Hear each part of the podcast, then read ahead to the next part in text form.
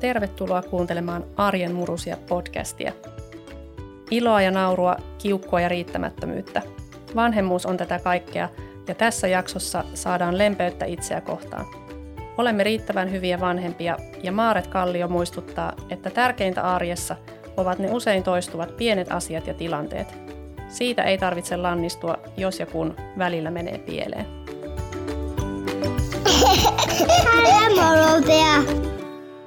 Tervetuloa kuuntelemaan Arjen murusia podcastia, joka tarjoaa vertaistukea vanhemmuuteen mielenkiintoisten vieraiden voimin.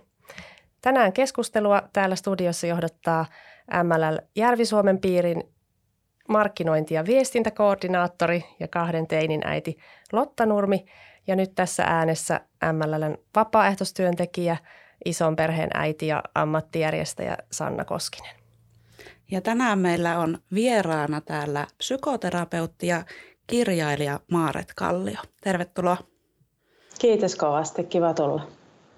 Joka jakson alussa ollaan otettu tämmöinen, että vedetään hatusta yksi Mannerheimin lastensuojeluliittoon liittyvä kysymys. Ja sä saat nyt Lotta kunnian nostaa tämän kysymyksen, kun Maaret on meillä etänä tuolla linjoilla. No niin. Täällä kysytään tällaista, että kuka voi toimia MLLn vapaaehtoisena?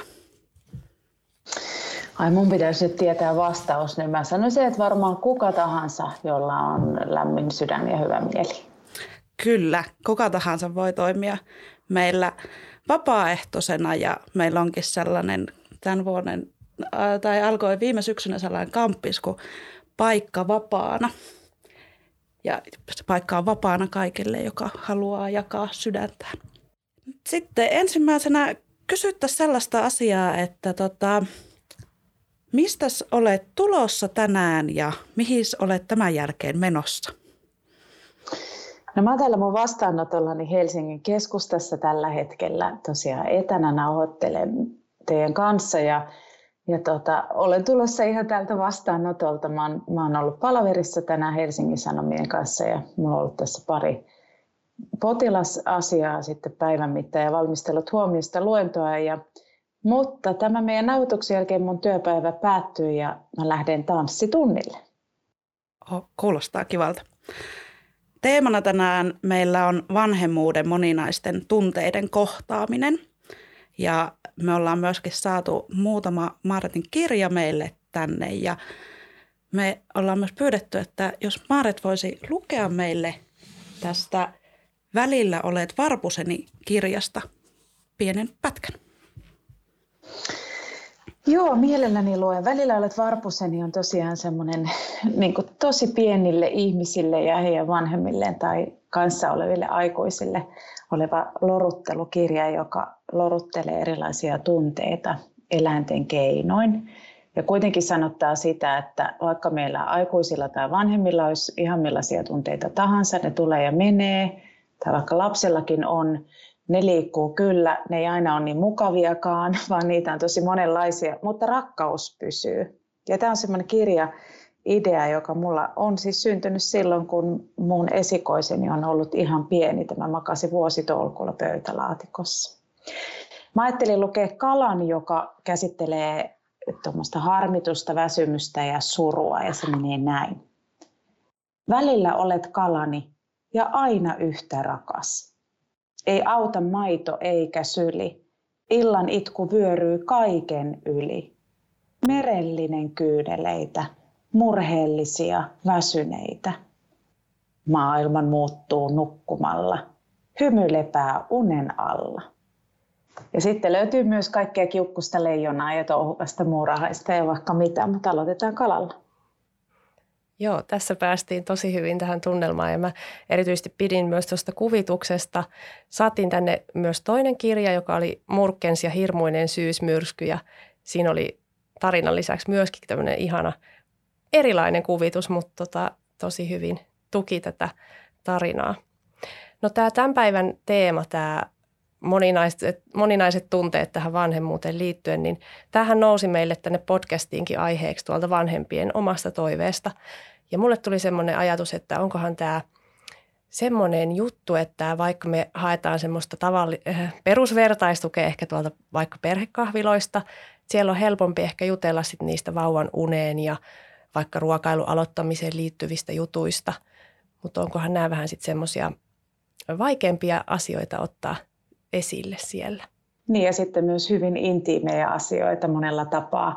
Se, mikä me usein koetaan, että on hirvittävän yksityistä ja jotenkin ainutlaatuista, niin jotenkin minusta hyvin lohdullista se, että sehän on usein myös sellaista, mitä todellakin muut kokevat.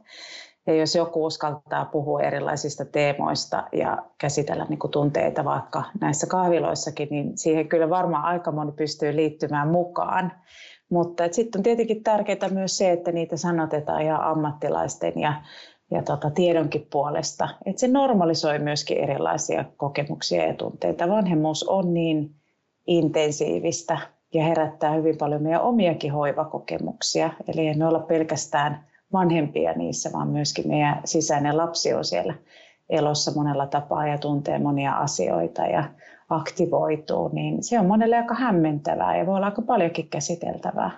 Kyllä, ja nämä kirjat toimii tässä kyllä hyvänä tukena.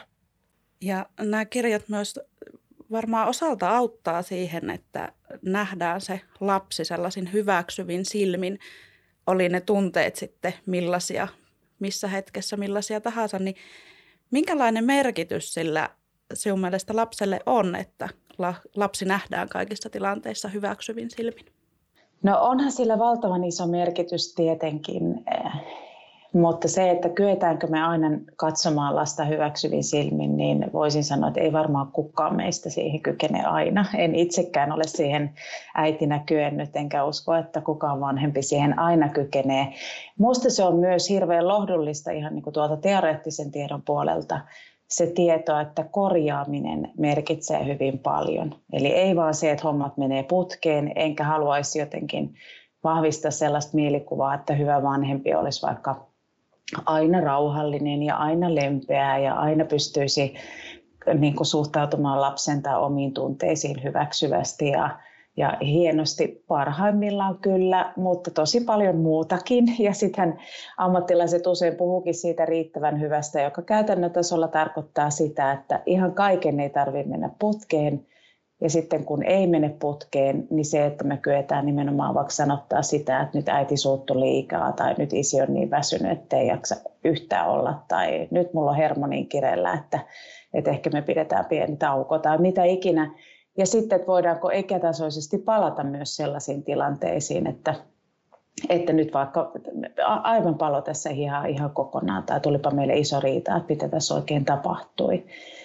Et se on niin se, juuri tämä, niin kuin, mitä hyvin sanoit, tämä pyrkimys siihen hyväksyvään katseeseen, mutta myös sitten ennen kaikkea niinä hetkissä, kun se ei mene ihan putkeen. Eli kun ollaan vaikka väsyneitä tai kireitä tai nälkäisiä. Eikä me oikein voida lapsessa katsoa hyväksyviin silmin sellaista, mitä me ei pystytä katsomaan itsessämmekin. Sitten on tosi tärkeää pohtia myös sitä, että miten mä niin itseni kanssa vanhempana – suhtaudun vaikka tai siedän itsessäni vaikka pelkoa tai arkuutta tai suuttumusta tai väsymystä tai riittämättömyyttä, että onko ne sellaisia, että vaikka ne ei ole miellyttäviä tunnekokemuksia, niin onko ne sellaisia, jotka me kuitenkin voi sallia ja ymmärtää, koska se auttaa sit myös meitä siinä, että me voidaan nähdä lapsessa niitä, että okei, että nyt hän on tosi rasittava tai vaikka kiukkuinen, mutta, ja se on raskasta, mutta, mutta mutta siellä niin pohjalla kulkee se rakkaus ja se kyllä kestää. Tärkeää on siis muistaa nähdä myös itsensä hyväksyvin silmin. No ehdottomasti kyllä, koska kyllähän vanhemmat kantaa, ihan tavalliset vanhemmat kantaa paljon huolta siitä, että, että onko mä riittävän hyvä vanhempi. Ja, ja suurin osa meistä todellakin on riittävän hyviä. Ja toisaalta jo sen pohtiminen, että olenko riittävän hyvä, on minusta hirveän tärkeää tieto, koska meille tuleekin säilyä semmoinen tavallaan sopiva, semmoinen levollinen epävarmuus suhteessa siihen lapseen, koska se lapsi on kuitenkin erillinen ihminen. Ja jos ajattelee jo ihan vauvaa, niin sehän on yhtä arvailua koko ajan. Vauva itkee ja sitten miettii, että onkohan sillä nyt niin paippa märkänä vai onkohan siellä vatsa kipeä vai onkohan siellä nälkä. Ja sitten me kokeillaan eri juttuja ja sitten me huomataan, että tuleekin iso röyhteys. Aa, se olikin tästä kiinni. Niin tavallaan se on hyvin niin arkista ne erilaiset vuorovaikutuksen tilanteet ja toistuvat tilanteet on kaikkein merkittävimpiä. Ei niinkään se, että meneekö meillä joku yksi tietty tilanne täydellisesti tai huonosti, vaan se, että mikä toistuu, toistuu, toistuu joka aamuilta lähtö ja tulon, niin ne on ne, jotka piirtää oikein niitä keskeisiä tämmöisiä vuorovaikutuksia ja tunnetaitojen pilareita. Tosi lohdullisia sanoja sanoisin ja ihan kivoja tämmöisiä konkreettisiakin asioita tuli sieltä esiin. No jos vielä palataan hetki tähän lukunäytteeseen, mikä kuultiin, niin kuin sanoit, niin siellä kuullaan näitä vauvan vaihtuvia tunteita ja se sopii sinne e, erityisen hyvin sen pienen, pienen ihmisen kanssa lorutteluun. Mulla tuli mieleen, että tähän olisi niin kuin erinomainen lahja myös niin kuin odottajalle vaikka ja sitten ajattelin sitä, että miten siihen vanhemmaksi tuloon kannattaisi valmistautua silleen, että olisi just äh, tavallaan semmoinen sopiva positiivisuus, mutta kuitenkin realismi siellä mukana, niin tämä ehkä voisi tukea myös siinä tämä kirja. Ihana kuulla ja siis se on ollut musta ihastuttavaa kuulla, että kun vanhemmat on lukenut, mä oon saanut ihan älyttömän määrän videoita, jossa on joku pieni, jonkun iso vanhemman tai vanhemman tai kummitädin sedän syykyssä ja tätä luetaan, niin se, että, että moni vanhempi on kokenut, että se on ollut itse asiassa hyvin paljon itselle. Että siellä on välillä vaikka se kauhean kiukkuinen leijona ja ja, ja tota, joka siellä hurjaharja pörheänä karjuu ja jylisee ja sitten kuitenkin se on aika pehmonen sieltä pinnan alta, että joku, joku syy sille jylinälle siinä on. Ja että, että jotenkin se kirja onnistuu välittämään sen, että ei ole mitään hätää ja tällaistakin välillä tulee ja nämä tulee ja menee. Ja se, että me kyetään niin kuin rauhoittamaan ja tyynnyttämään ja ymmärtämään itseämme, niin se on se ensimmäinen portti siihen, että me kyetään rauhoittamaan ja tyynnyttää toista. Että eihän me voida, ei niin kuin ihminen, joka ajatella mitä tilannetta tahansa, niin ihminen, joka on itse kovin hätääntynyt tai ahdistunut, niin ei kykene välittämään toiselle sitä rauhaa tai tyyntymistä. Eli se, että jos se viesti menee myös vanhemmalle ja välillä jotain vanhemmallekin, niin, niin mä vain ja ainoastaan iloinen. Ja musta oli hyvin hauska kuulla viime kesänä sitä, että tätä ostettiin tosi paljon ylioppilaille ja valmistuville. Ja sitten täällä on esimerkiksi haisunäätä, joka haisee ja, ja tota, yksikin äiti kirjoitti mulle, että hän osti omalle 17-vuotiaalle pojalle, joka jättää joka paikkaan likaiset kalsarit ja hän on aivan tympääntynyt. Mutta sitten hän ajatteli, että kyllä se on vaan aina silti niin rakas. Ja sitten hän oli lukenut sitä pojalle ja, ja tota, tietenkin poika osaa lukea kaikki tavoin, mutta se oli jotenkin kauhean liikuttavaa, että myös se niin kuin tuli ehkä jotenkin sanotetuksi. Mä en ollut ajatellut sitä haisunäitä runoa kirjoittaessani 17-vuotiaasta likaisten kalsareiden poikaa, mutta mä oon hyvin iloinen, että se sopii sinnekin. Tällainen teinin äitinä, niin voin samaistua kyllä myös tähän, tähän ajatukseen, vaikka ei kyllä itsellekään tullut se ensimmäisenä kyllä mieleen siinä. Niin. Mutta jos mietitään tuota vauva-aikaa ja sitten niin tällainen lukeminenhan on sellainen asia, mikä on ehkä sellainen luonteva tapa sen kiintymyssuhteen edistämiseen sitten myöskin. Ja sitten ehkä sellainen, että tässä voi myös sitä, kun tulee, tai kun siellä on niitä moninaisia tunteita, että tavallaan saada myös sitä sellainen, että jos se vauva onkin kauhean vaikka temperamenttinen tai itkuinen, niin myös sellaisia, niin minusta on ihanaa, että tässä kirjassa oli just on moninaisia niitä tunteita. Ja sitten, että että ne on niinku sellaisia todellisia, että ei ole liian ruususet kuvitelmat sitten mitenkään siitä vauva-ajasta kuitenkaan. Niin totta, koska kuitenkin se, että minkälaisia odotuksia, niin kuin tuossa aikaisemminkin just sanoitte, että odottajallekin voisi olla hyvä, tai, tai vaikka tiedän, että tämä on annettu paljon kastelahjaksi esimerkiksi tai nimeämisen yhteydessä, niin, niin, tota, niin se, että, että todellakin, että jos ne odotukset suhteessa itseen tai siihen vauvavuoteen tai vanhemmuuteen on ihan ylettömät, niin sehän ei johda mihinkään muuhun kuin siihen, että siellä tulee pettymyksiä ja pettymyksiä ja aina uudestaan pettymyksiä, siis ennen kaikkea suhteessa itseen. Et juuri jos on vaikka se odotus, että, että sitten on vaan aina ihanaa ja mä oon aivan onnessani ja se on tosi niin kuin seesteistä ja mukavaa ja silmäni tuikkivat tähtinä, niin siellä on tosi paljon muutakin. Sitäkin on. Joskus mä tosin myös mietin, että ne odotukset on kauhean negatiiviset, että, että, että siellä on myös tosi paljon hyvää ja, ja tärkeää ja että sen hyvän löytää aika pienestä, niin on hirvittävän rauhoittavaa ja tärkeää. Mitkä sitten olisi sellaisia muita tapoja kuin sitten vaikka kirjan lukeminen sinun mielestä, millä edistää sitä sellaista hyvää ja luontevaa kiintymyssuhdetta lapsen kanssa? No kiintymyssuhde on tosi monimutkainen asia ja se joka tapauksessa syntyy. Eli se väistämättä on siellä läsnä, se, että minkä laatuinen siitä tulee, eikä nämäkään ole mitään joko tai tulee, joko turvallinen tai turvaton, vaan tosiaan sitä niin kuin väristöä on monenlaista, niin sitä me ei voida ihan niin kuin tiedollisesti päättää. Ja ainakin ehkä yksi vinkki, joka sanoisin, niin missään nimessä ei kannata rupea suorittamaan mitään kiintymyssuhdetta, että siellä se tulee ennen kaikkea kaikissa niin kuin olemisen tavoissa ja, ja semmoisissa tiedostamattomissakin. Mutta ehkä ennen kaikkea mä ajattelen myös sitä, että vanhemman kun tulee tarjota niin kuin turvaa ja suojaa lapselleen, niin musta on hirvittävän tärkeää ajatella myös, että kenen kanssa se vanhempi on turvassa ja suojassa. Ja ne voi olla sekä mielikuvan tasolla, että onko mulla sisäistettynä, onko mun omassa mielessä sellaisia vaikka ajatuksia, että hei, että kyllä mä tämän jaksan tai kyllä mä tähän pystyn tai mä oon ihan riittävän hyvä, vaikka mä aina tajukkaan, mikä, mikä tässä niin on tärkeää tai mä voin kysyä neuvoa tai mä voin tukeutua toisiin vanhempiin tai isovanhempiin tai vaikka ammattilaisiin tai neuvolan työntekijöihin. Niin se, että se vanhemman miettiminen, että se vanhemmuus ei missään nimessä ole mikään yksilölaji, joka tulee suorittaa väkisin itsekseen. Ja varmaan meillä vähän liikaa siihen suuntaan on painopistettä. Pitäisi kauheasti miettiä ja selvittää itse. Ja ehkä joskus myös sellaiset vanhat lausahdukset, että, että kyllä vaikka äiti aina tietää, mikä on parasta, niin on äiti tai isä tai mikä vaan, niin ei me aina tiedetä. En minäkään ole aina tiennyt, enkä tule nytkään tietämään isompien lasten kanssa. Ja saa niin kuin etsiä ja pohtia ja miettiä. Että ajat, niin kuin mä toivoisin, että semmoinen vanhempi, joka tätäkin kuuntelee, niin miettii myös, että, että kenen kanssa mä voin olla turvassa ja kelle mä voin vaikka sanoa, että nyt mä oon liian väsky.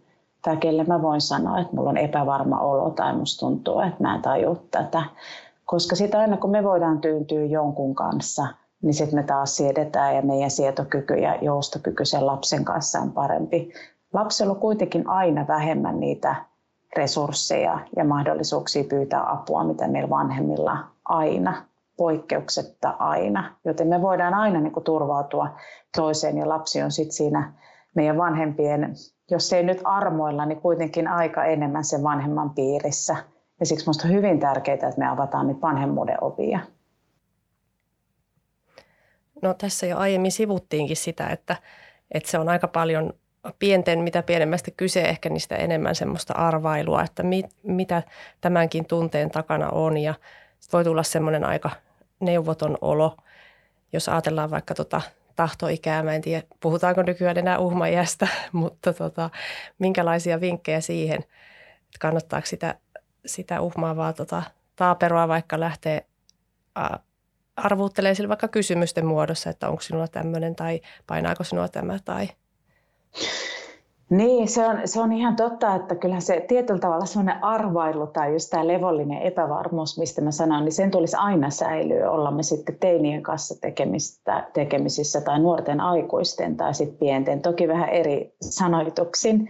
Mutta että sellainen vanhempi, joka sanoo, että minä tiedän, mitä minun lapseni kokee ja tuntee ja ajattelee, niin on kyllä itse asiassa vähän metsässä, koska me ei tiedetä, eikä meidän tulekaan tietää niin kuin täydellisesti ja koko ajan, vaan just säilyttää vähän semmoinen kyselevä, eli me ammattilaiset puhutaan mentalisoivasta otteesta, tai, joka tarkoittaa ihan käytännön tasolla sitä, että me jotenkin säilytetään mielessä se, että okei, että ehkä tästä on kyse, mutta että en mä voi olla varma tai en mä ehkä niin tiedä.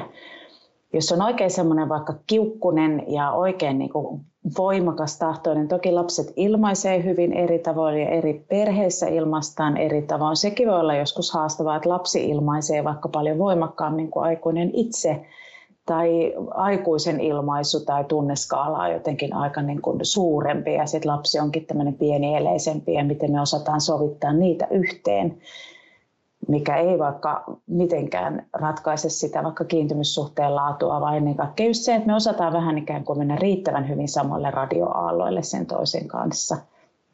Mutta siis, että, että se kiinnostuminen ja uteliaisuus, mikä nyt oikein harmittaa tai mistä tästä on oikein kyse. Ja kyllä mä sitten myös rohkaisisin siihen, että lapsella tulee olla turva siitä, että aikuinen kestää ja aikuisella on raja. Ja jos mä tuon tämmöisen hyvin selkeän esimerkin vaikka mun oma kuopukseni aikanaan, mulla on isommat lapset, mutta aikanaan hän erittäin aktiivisesti vihasi kurahousuja ja ulkovaatteita. Siis käytännössä sen joku 2-5-vuotiaaksi. Se on edelleen meille ihan semmoinen vitsi, että hän ihan todella niin kuin jotenkin vihasi niitä aktiivisesti ja oli oikein semmoinen kesänlapsi. Ja se, että, että vaikka niin kun sitä tuli validoitua ja sanotettua siis ääneen, että mä ymmärrän, että nämä harmittaa ja mä tiedän, että nämä on tosi tyhmät ja hän saattoi huutaa, että pissakakka haalalit, koska ne oli niin tyhmiä ne haalalit, niin totta kai sitä sanotettiin ja, ja niin edespäin, mutta et ei sillä myöskään tule olla sitä valtaa, että sitten toiset, no ei sun sit tarvii laittaa. Eli tietenkin silti me laitetaan, niin vaikka ne harmittaa. Ja sitten tunteiden kanssa se ehkä tähän kurahousu-esimerkkiin, niin on hyvä, että minäkin erehdyin tekemään sitä, että selitin jollekin kaksivuotiaille, tuolla nyt niin märkä ilma, että jos sä menet pelkällä tällä, niin sitten, ja voi sanoa, jokainen meistä on varmaan tehnyt ja tekee näitä edelleen, mutta ei teho. Eli tieto ei siinä kohdassa, kun toinen on voimakas, sen mielestä on pissakakka haalarit, ja sitten mä kerron, että mutta kosteustasapaino ulkona on näin ja näin korkea, niin ei kyllä sitä pissakakahaalari-tyyppiä kiinnosta pätkääkään, vaan ennemminkin sitten se, että, ja se on ihan sama meidän aikuisten kanssa, jos me ollaan oikein tuohtuneita tai pettyneitä jostakin ja joku sanoo, tai vaikka peloissamme jostain ja joku sanoo, että ei kannata tai ajattele näin, niin aika harvoin se meidän tunne sillä tyyntyy. Vaan ennemminkin vaikka sitten, että sanottiin vaikka, että nämä on tosi tyhmät, että mä tiedän, että nämä on ihan tosi, että sä innot näitä, nämä on vaan tänään laitettava. Että tänään on semmoinen päivä, että nämä on jalassa ja piste. Eli myöskin niin rohkaisen sitä, että kyllä sen rajan pitää tulla ja meidän pitää näyttää sitä, että, että mä kuulen sua, mutta minä päätän tämän koska me ei voida neuvotella kaikista nukkumaanmenoista tai noista haalareista tai vaikka turvallisuusasioista. Ja sitä täytyy kyllä harjoitella puoli ja toisi ihan pienestä pitäen. Et jos ei sitä kaksivuotiaan kanssa tee, niin on vähän vaikeampaa 15-vuotiaan kanssa. Mutta ilmeisesti tämä pissakakkahaalari esimerkki osui teihin, koska teitä molempia naurattiin niin paljon. Tai se, että, että annetaan tietoa, vaikka oikeasti meidän pitäisi tarttua siihen tunteeseen ja sitten oikeastaan sietää sitä tunnetta, eikö vaan? Eikä välttämättä edes muuttaa sitä, vaan olla sen kanssa.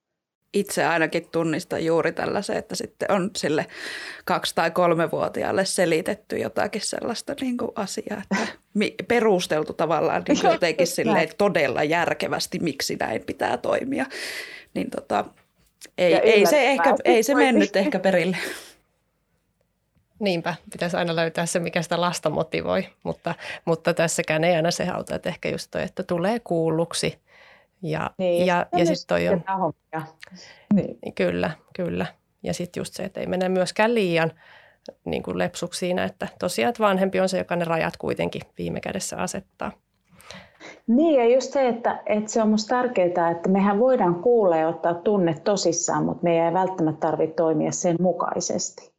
Ja ne on sitten eri asiat kuin se, että me jotenkin kiellettäisiin. Aika moni pelkää vaikka sitä, että ei, ei, on silloin jotenkin torjuva lapsen tunteelle tai pelkää siis vanhempi sitä, että lapselle tulee jotenkin hankala olla. Niin ei sitä tarvitse pelätä. Hankala olla tulee joka tapauksessa elämän mittaan miljoonia kertoja. Mutta ehkä enemmänkin se, että me voidaan olla ihan rauhassa ja turvassa sen kanssa, että nyt vaikka tämä on kauhea pettymys tai tämä on vaikka tosi ärsyttävää tai mä ymmärrän, että tämä harmittaa ihan hirveästi, ettei voi mennä vaikka kaverisynttäreille, kun on kipeä. Ja siltikään sinne ei voida mennä. Että tosi niin kun, se on minusta hirvittävän tärkeää, niin kuin kuulostella itselleenkin, itsenkin kanssa sitä, että kumpaan suuntaan ehkä itsellä vanhempana vähän taipumusta, että lähtee liiaksikin mukaan tai sitten, että ehkä niin kuin torjuu liian herkästi, koska ei jotenkin osaa vaan olla siinä rauhassa. Joo. Meillä oli tämä toinen kirja tähän liittyen vähän aasin siltana, niin tämä Murkens ja hirmuinen syysmyrsky. Mä luin sitä oman päiväkoti-ikäisen kanssa ja hän siis tunnisti tämän, että äiti, meillä on tämä ihan sama tuolla päiväkodissa. Ihan ja, totta, ihanaa. Joo, ja sitten mä niin kuin mietin, että tässä on just tämmöinen hyvin suuri sukupolviero, että omille lapsille sitä, niitä tunnetaitoja lähdetään oikeasti opettaa jo siellä päiväkodissa. Ja itsehän ne on pitänyt niin kuin tässä vanhemmuuden myötä jostain ehkä kantapään kautta oppia tai sitten sen jälkeen lähteä imemään sitä tietoa jostain. Kyllä. Eli, eli niin kuin tämä nouseva sukupolvi on tässä niin kuin meitä edellä ehkä jopa.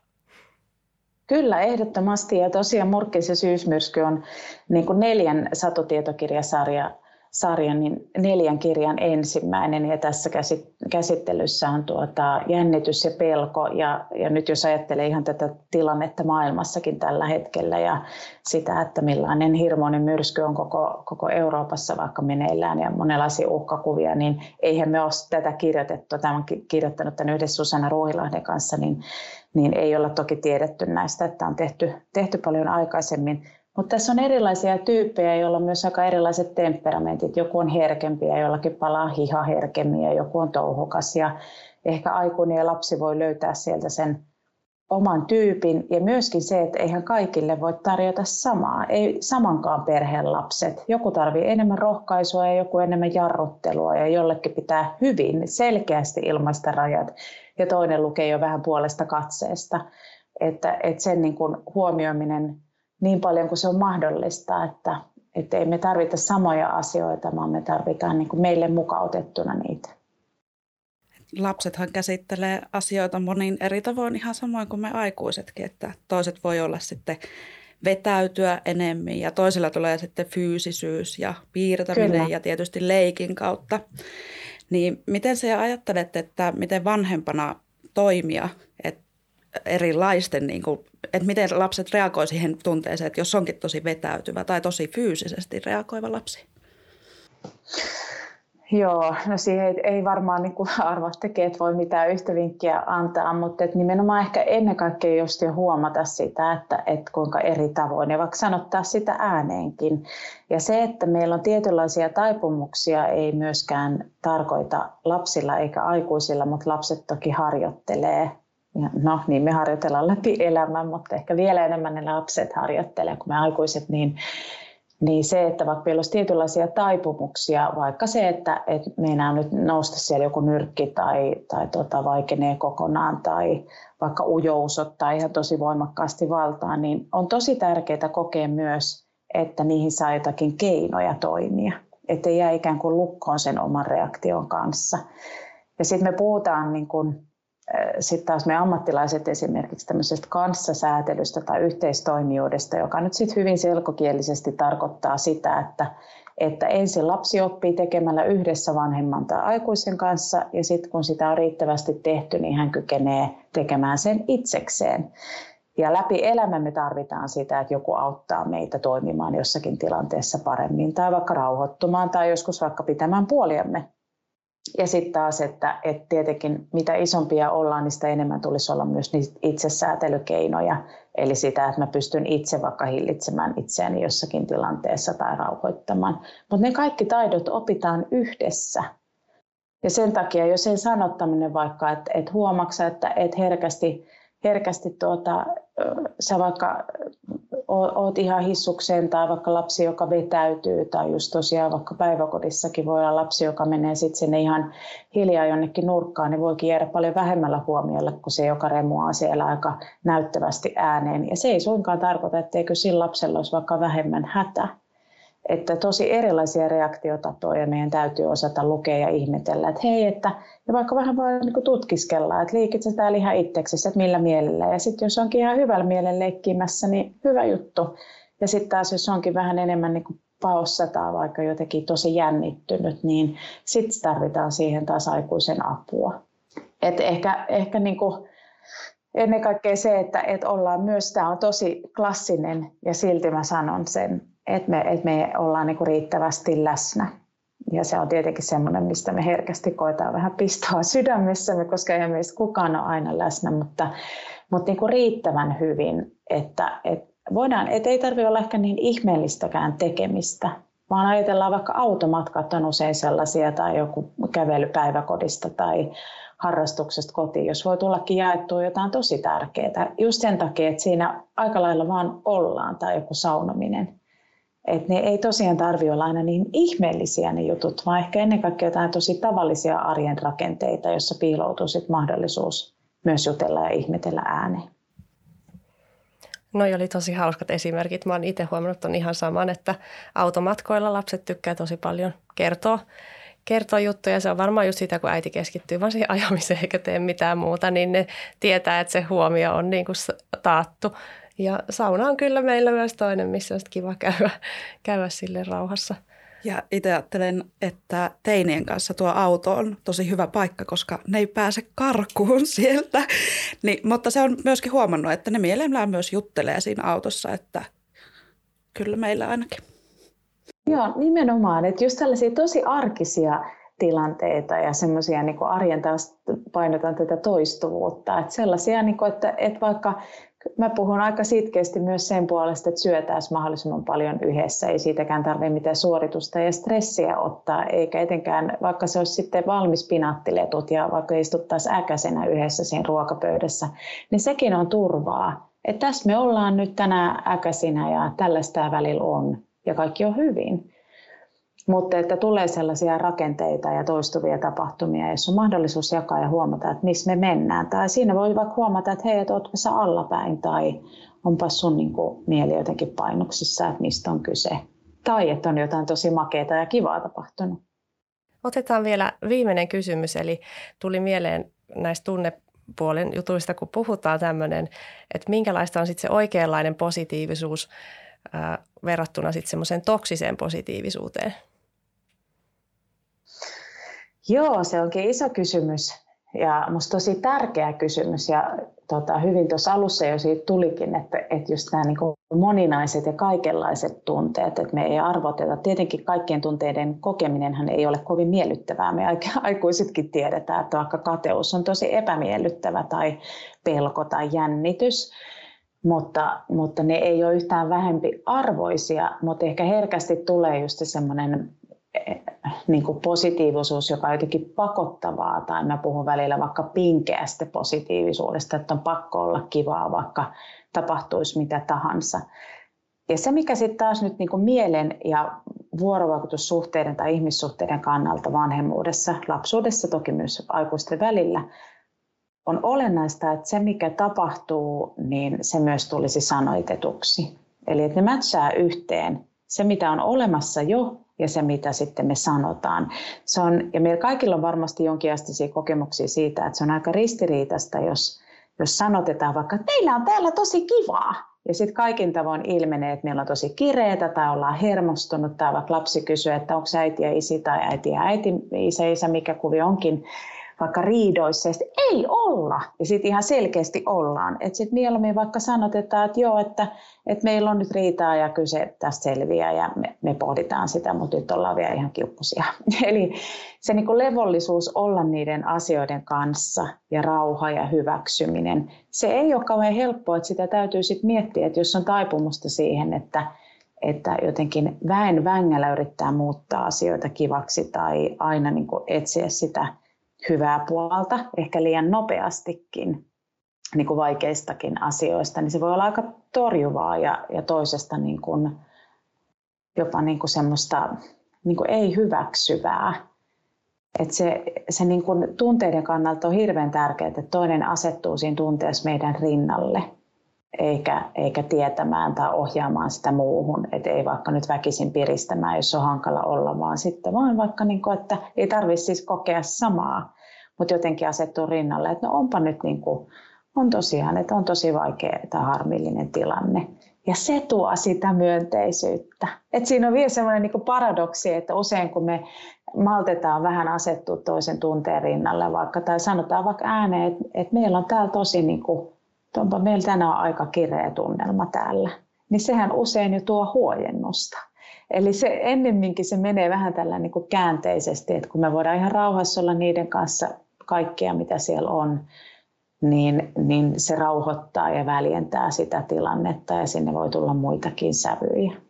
Eli se myönteisyys kyllä tulee ja siihen on tärkeää kiinnittää huomiota, mutta sitä ei saa pakottaa, ei itsessä eikä toisessa.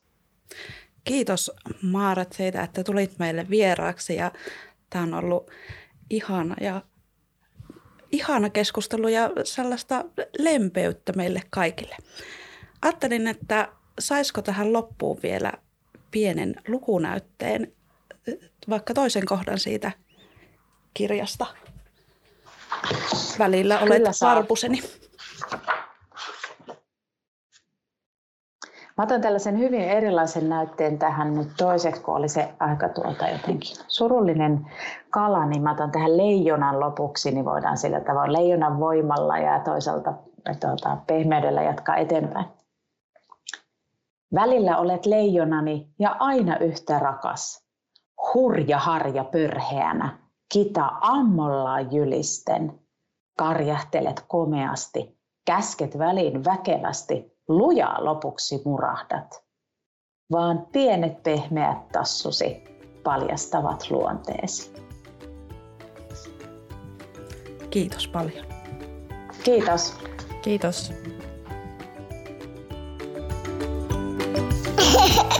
Hej, morgondia!